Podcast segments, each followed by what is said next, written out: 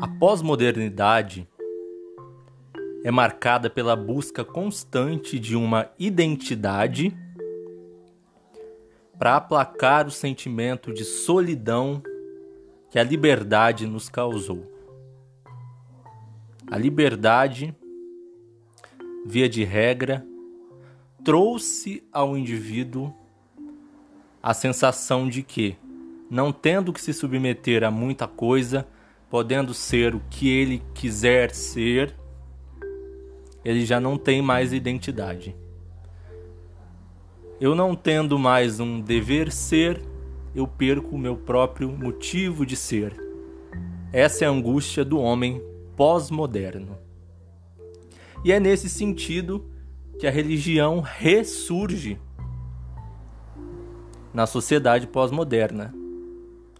É patente nós observarmos o quanto a religião, ao invés de decrescer no número de adeptos, como se imaginava, ela na verdade aumenta o seu número de adeptos. E de onde vem isso?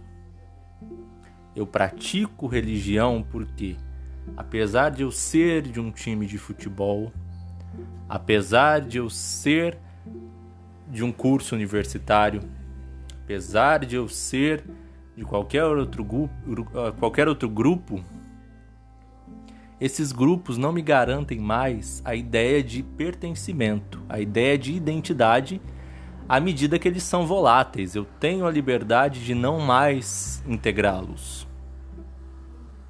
Diante disso, a crença, a invenção de um significado e de obrigações, causando assim um vínculo maior e mais difícil de ser rompido,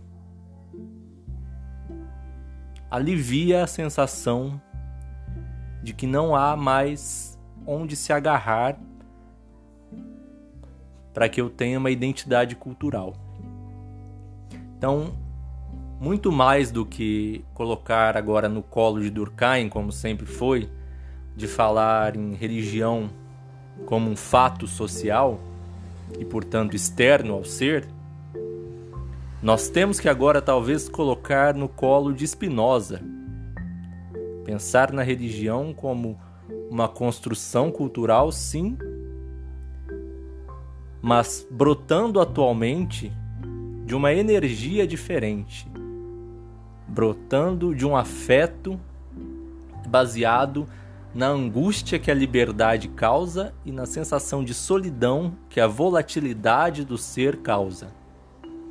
Diante da liquidez da modernidade, para usar um termo de Bauman, a religião se torna o último fio com que o indivíduo se agarre para que ele suporte o peso da própria existência.